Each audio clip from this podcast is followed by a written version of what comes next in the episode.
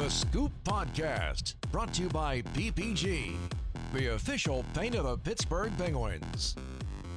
Welcome into the latest edition of the Scoop Podcast presented by PPG as we welcome you inside the broadcast situation. Alongside Sam Kasan, I'm Josh Getzoff, and our guest today, Penguins goaltender Tristan Jarry. Jars, thanks for taking the time with us. Thanks for having me.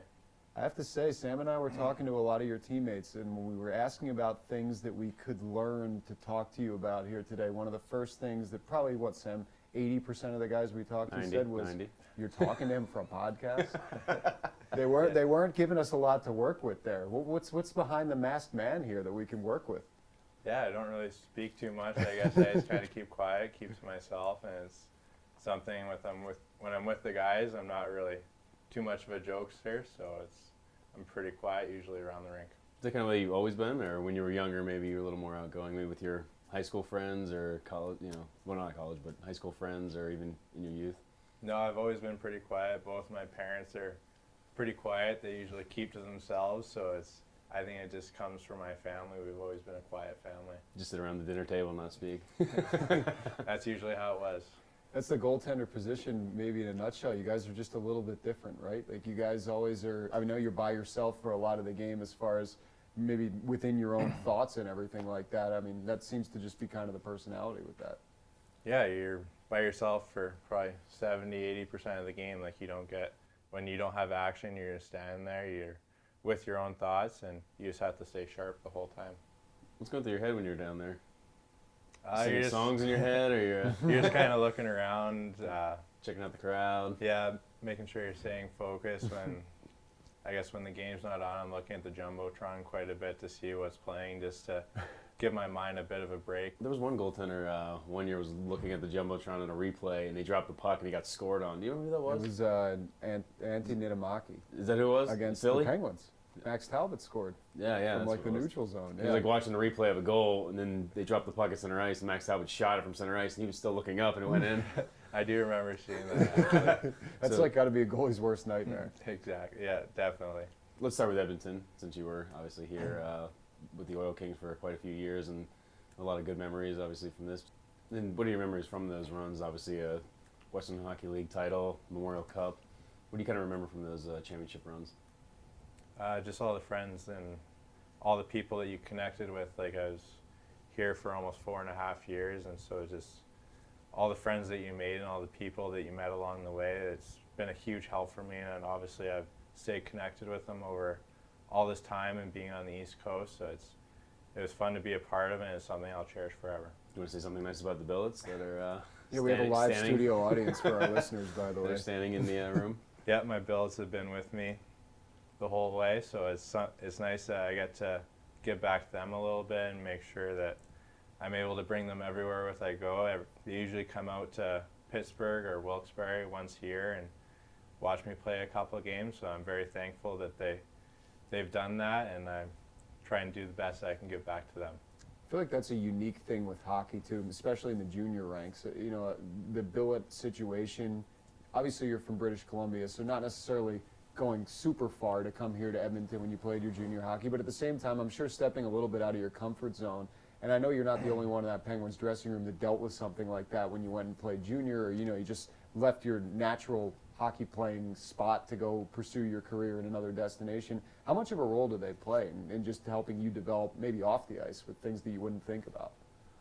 Yeah, it was huge. I got placed with a family first that wanted to travel a little bit more, so then I got placed in my second billet family probably two or three weeks later, and I didn't know at that point if I was going to stay with Edmonton or not, or if they were going to send me back to British Columbia for another year of development. So it was, very thankful that I got to spend the year with the team, and we ended up going a long way and making all the way the Memorial Cup. And obviously, your billets play a huge part in that. They're there for all the ups and downs, and they cook you all your meals. They do everything for you. So I'm very thankful for that, and I have two lifelong friendships I'll have for the rest of my life.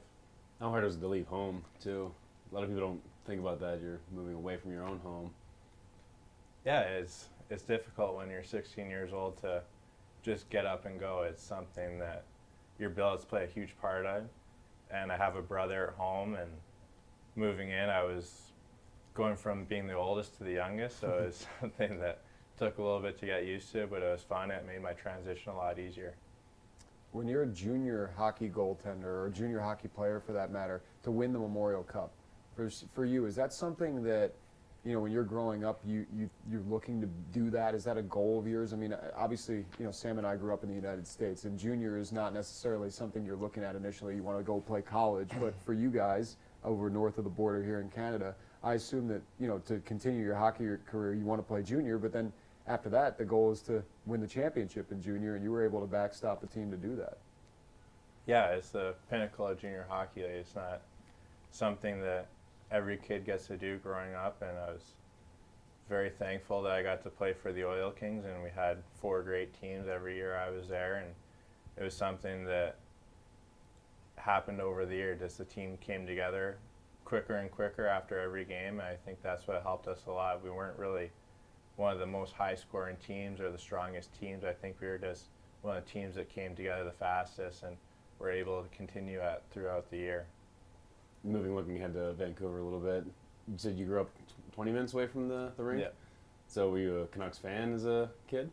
Yeah, I was always a Canucks fan. It seemed like every night my parents got home for work, we had a hockey game on the TV, or we were playing hockey in the basement just with our sticks and a tennis ball. So it was something that I guess we grew up with. Did you go to a lot of games? Yeah, my parents actually had uh, season tickets with their company, two rows behind the Luongo. So oh, nice. Watched a lot of Luongo. Is he a guy that you idolized growing up? Did you have certain goaltenders that you really liked? Uh, I really like Dan Cloutier. Okay. He was oh, one that's of the. Old, that's a throwback. He was one of the first Vancouver goalies I watched, and then there was Alex Auld, Johan Hedberg. So was, I went through quite a few.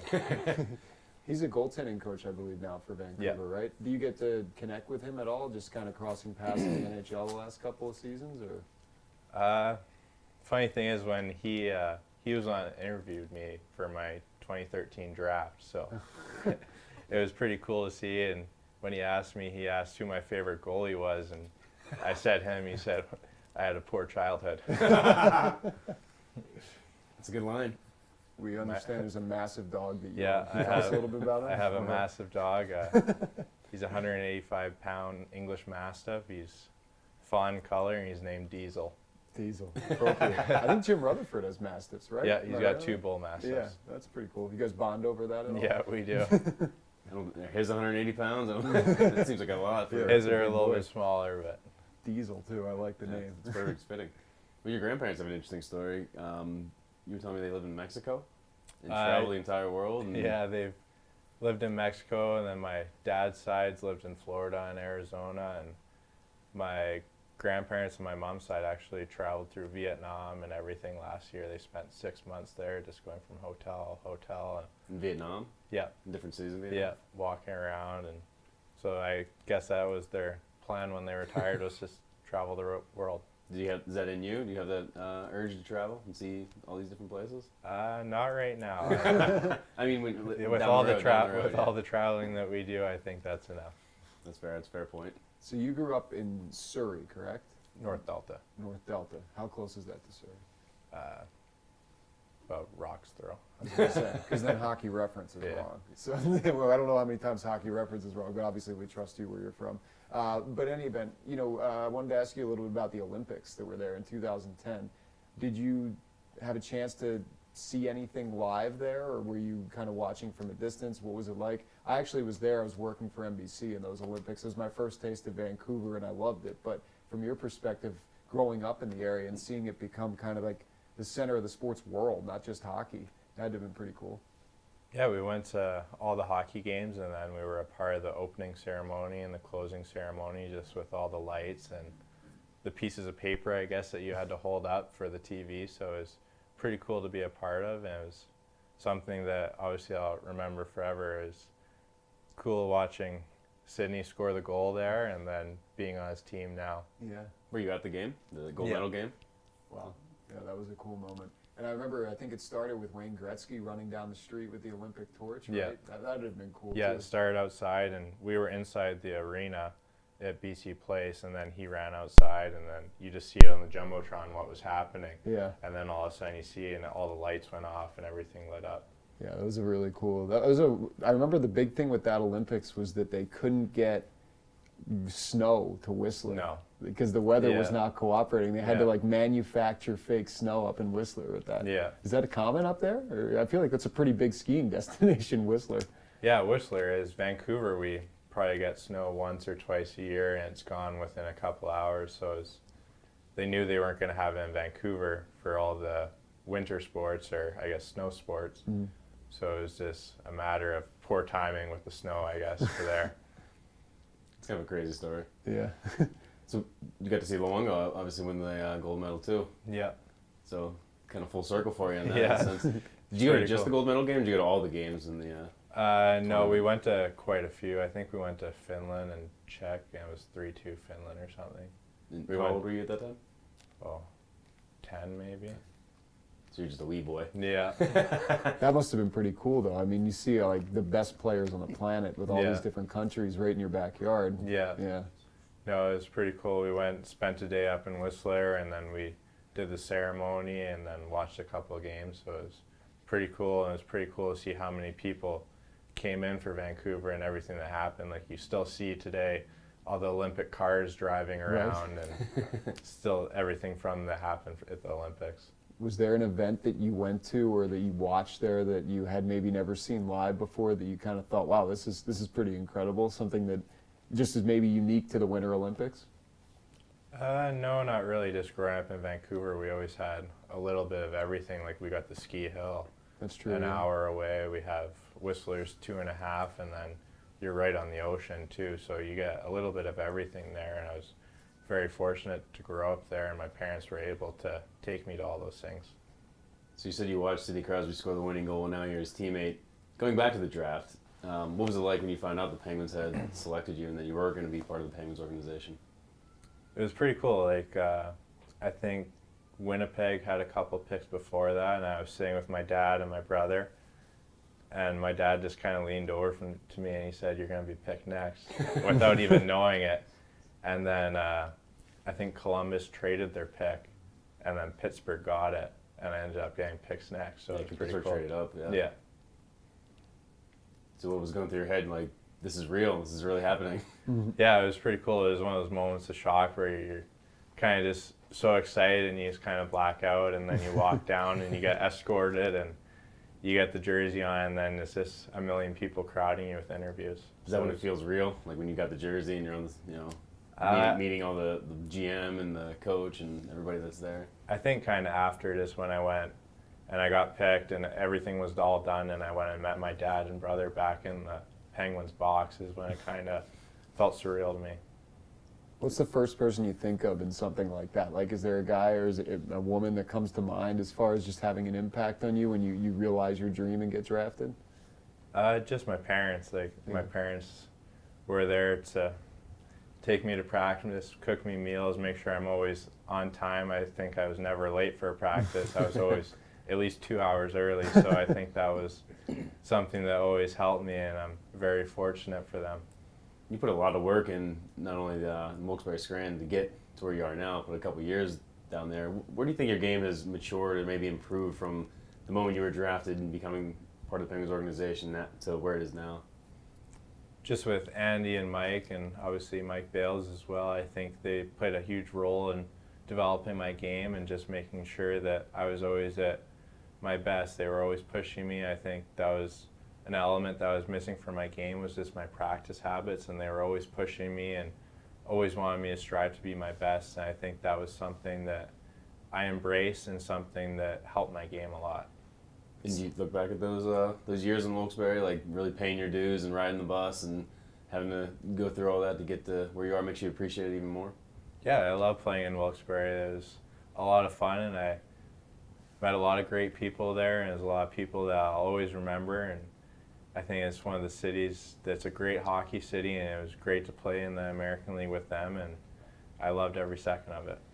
When you were named the NHL's second star of the week a couple weeks ago, you had the, the media horde crowding around your stall, and I happened to be standing on the other side of the room across from you with Matt Murray, and he was he's like, look, look at them all looking at Jars. They love him. He's a star now. But I, but I guess my point there is that this seems to be a relationship with the two of you that's a pretty good one. And I know that in these situations, you could always see guys get competitive with one another, and I'm sure there is that to an extent. But I even noticed after you guys beat Calgary to begin this road trip that he was right there to greet you with a big smile and a big hug. And I've seen you do the same for him when he's been winning games earlier this year. How much has that helped too? Just having that kind of a relationship with a guy that you're clearly friends with, just beyond just being his teammate. Yeah, he's my best friend. We've been best friends ever since we've been in Wilkes-Barre. And I think even before that, like we were talking about on the bus as we went to the outdoor rink the other day, is we had the memories of going to the Hockey Canada at the Olympic Village. So it was one of those things that we shared for a while and just we were both drafted to Pittsburgh at that time, so we bonded over that, and that's how we got to know each other. And then just playing in Wilkes-Barre, we kind of attached to each other. We both had a lot of common things that we like, both big dogs and I was about to say, yeah, big dogs and trucks. So big goalie thing. It uh, it helped a lot, and almost every road trip we go for dinner, and it's a lot of fun, and it's fun doing it with your best friend.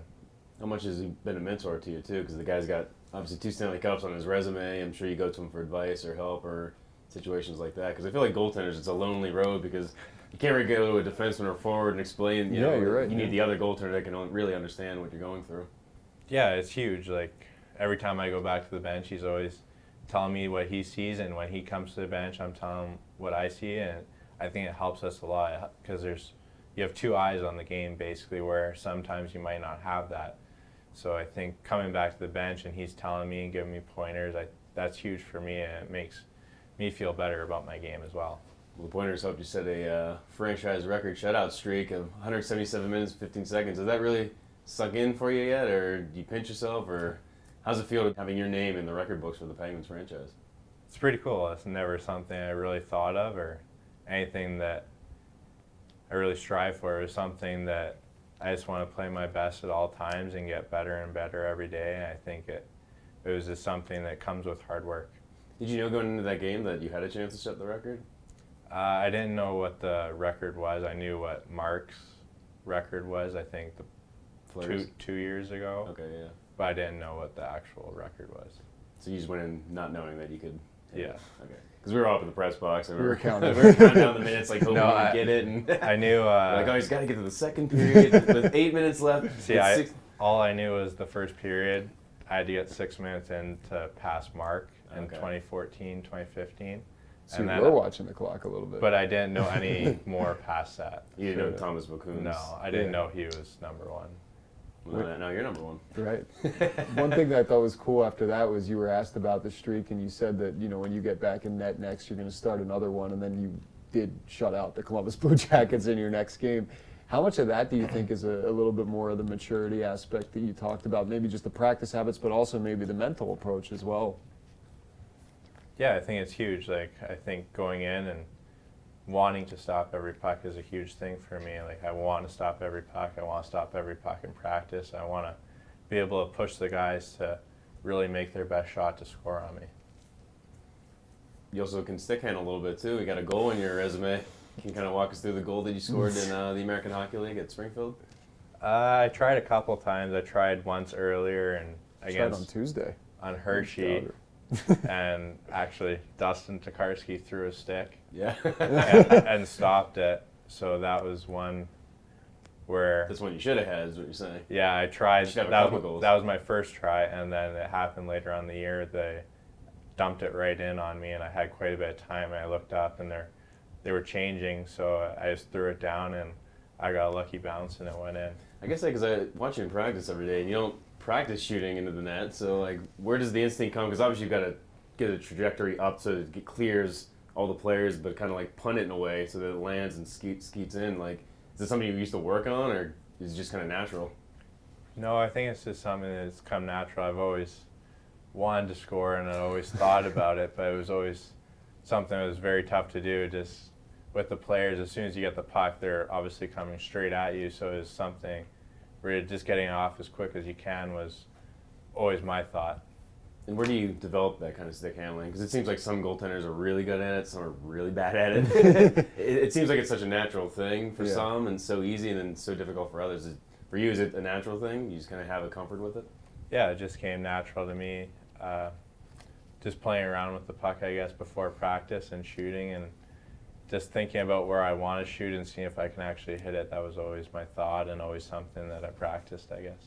Were you always a goalie? Did you so you developed that kind of just with the goaltending stick, or did you play out that maybe helped a little bit in the beginning of things? Uh, I played out for quite a quite a bit. I always played out playing winter hockey and then goalie.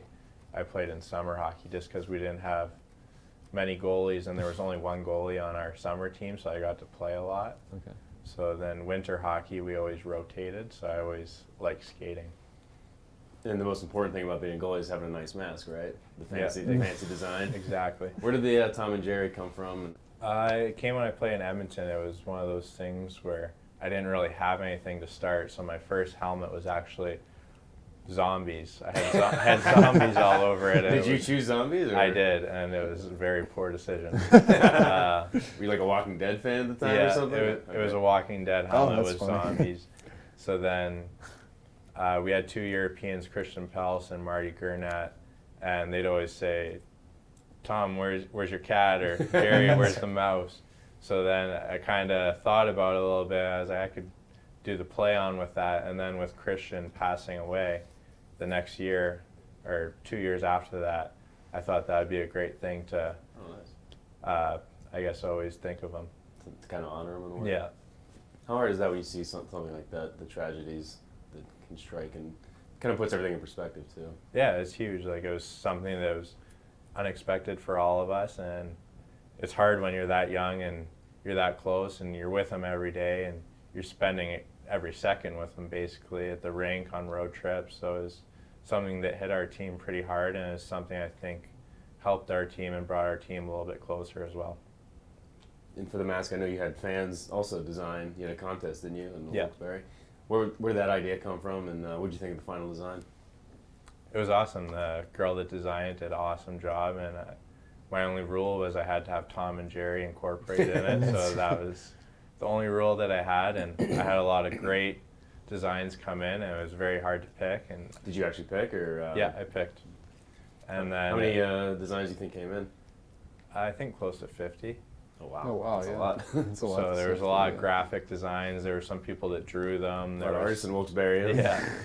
so then uh, I think just I wanted to help out. I knew uh, Wilkes-Barre was really big with big brothers and big sisters, so it was something that they always came to us during the year and asked if anybody wanted to help, and I thought it would be a good thing to start with my helmet. In every game, I gave tickets to a couple people who wanted to come and their parents, and then I gave them a gift basket, and I think it really brought them. Like most of the people that did come to the game was their first ever hockey game, hmm. so it was awesome to see, and hopefully you made a couple fans out of it that enjoy hockey now. And you were named AHL Man of the Year for that, too. Yeah, it was That's it gonna was be something that the team really helped me with. This with, I went there with ideas and they were able to accommodate all the ideas. And Vaughn donated me a helmet, and I asked Dana if I was able to get another paint job for my helmet, and then that's how the design came around. And then uh, with all the tickets and everything, Pittsburgh helped a lot just with all the legal side of it, and it worked out great. And we were able to raise a lot of money for the Big Brothers and Big Sisters in Wilkes-Barre. And why Big Brothers Big Sisters? Just, I know there's so many charities. Obviously, you could pick anyone. Is there a certain reason that you chose that one in particular? Uh, just all the young kids, like you see all the underprivileged kids that maybe don't get books or anything. So it was a big thing that I was able to do that for them, get them all books, get them all school supplies, and I think that was something that helped them get a long way and go a long way and just basically start somewhere, I guess. and you obviously feel the responsibility of the role that you have. Um, how does it make you feel when you see the changes, the positive changes in these kids, and maybe when their faces light up when they get these opportunities to either come to games or meet you after the games? It was huge. Like you see, it was kind of a little bit awkward at first because they didn't really know who they were meeting or why they were meeting him. So it was just something where we talked for about 10, 15 minutes and we took some pictures and I asked them how the game went, if they enjoyed it, if they wanted to come back. And I got very positive feedback. So it was something that I loved doing and I was very happy that Wilkes-Barre was able to help me do it. Have you continued to try to pursue stuff with Big Brothers Big Sisters in Pittsburgh since coming back up here? Yeah, or is that it's- kind of on the radar? It's it's definitely on the radar. It's definitely something that I want to start again and see if I'm able to do here as well. I think it's a huge help, and especially in the role that we're in, we're able to help a lot, and people definitely take good to designing a helmet. So mm-hmm. hopefully, I could do that in the near future. Was there a helmet that you thought was the coolest for goaltenders when you were growing up? I mean, Dan Cloutier had no design, if I remember. Yeah, you had the, the Yeah. old school with Yeah. the little Yeah. I cage. think he Yeah, just had the Canuck logo. just on the cage. sides. Yeah. Uh, I always liked Marty Turco. Okay. just because he had like the mirror paint with the goblin, Mhm. and I always thought that was cool because nobody else really had a shiny helmet at the time or any of the mirror paint, and now you see how many people do it around the NHL. So it's something that I always thought was cool growing up. Do you have a specific person that designs your helmets? Uh, I do Shiloh Brush now, and then I use Jason Bartozak out of Jasper before, and that's who's always designed my helmet is those two. You just say, all right, get Tom and Jerry in there, and the rest is up to you, or do you give them a little bit of feedback? No, I uh, just say anything with Tom and Jerry. Yeah. Do you have anything else you work into your helmets aside from the Tom and Jerry? Is there any like you know initials or anything like that go in there? Uh, I've always done my grandpa on the back plate, and then uh, my first couple helmets I did play for Pelss, and other than that, I haven't really done too much. Like my uncle had a heart attack this year, so every year we'd always go fishing. So this year I have Tom and Jerry fishing, No. and I have the mouse catching the cat with a fishing rod. Uh, I got the ho- hockey stick with the fishing line on, so I did that for him this year. What's your uncle's name? Uh, Derek Ames.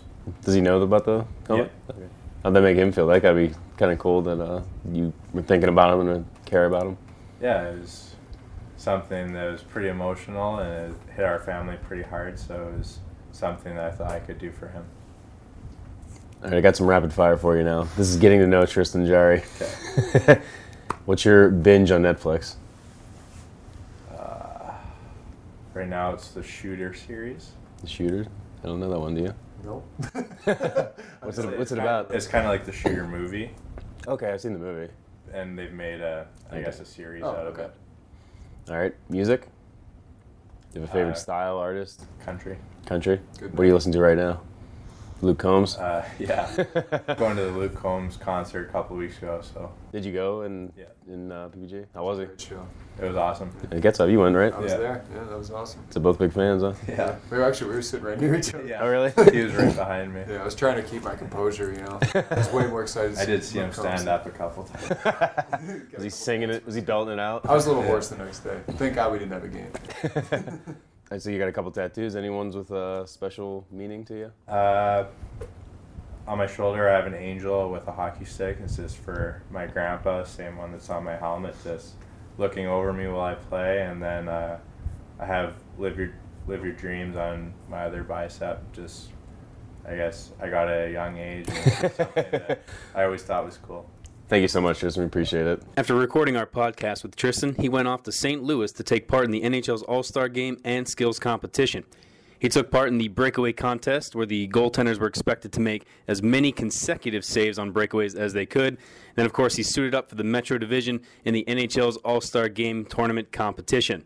Though the Metro Division did not win, they did have an incredible showing, and it was an incredible weekend overall. I had a chance to catch up with Tristan and continue our conversation and get his take on the entire weekend. What was it like being named to the All Star team and getting that kind of recognition? It was exciting. It was exciting because my parents were actually there in Vegas when I found out, so it was cool to be able to tell them in person, and then just being able to go is such an honor. What was that whole experience like being there, being among these stars, the whole festivities that go into it? It's cool. You don't really see from a player standpoint. I've always watched it on TV and got to see it from that view, but being able to be a part of it and being with some of the best players in the world was pretty neat. And how about the seals competition? I know uh, you're part of the consecutive save category. It was fun. It's it's it's hard. It, you don't realize how hard it is. You have to make as many consecutive saves as you can, and then try and start a run over and over. So I think it was fun to be a part of, and it's definitely something to learn. And what about the game? I mean, going against all these great stars, three on three format, has to be almost a nightmare for goaltenders. Yeah, you see how fast it is during the season, and then just there you have all the best players in the world going shift after shift. So it's fun to go up against them, and it's fun to try and stop them. I know you were an all star, but it seems like Alex Letang was the real all star of the weekend. How about him stealing the show? Yeah, I think that's great for Kris that he's able to bring his son Alex, and then Alex just to have as much fun with it. I think he enjoyed it as much as he could, and I think he had the most fun of all. Thanks once again to Tristan Jarry for joining us on the Scoop podcast. Once again, my name is Sam Kasan. For my partner in crime, Josh Getzoff, our executive producer, Wayne Gretzky Anderson. That'll wrap it for another edition of the Scoop podcast, brought to you by PPG.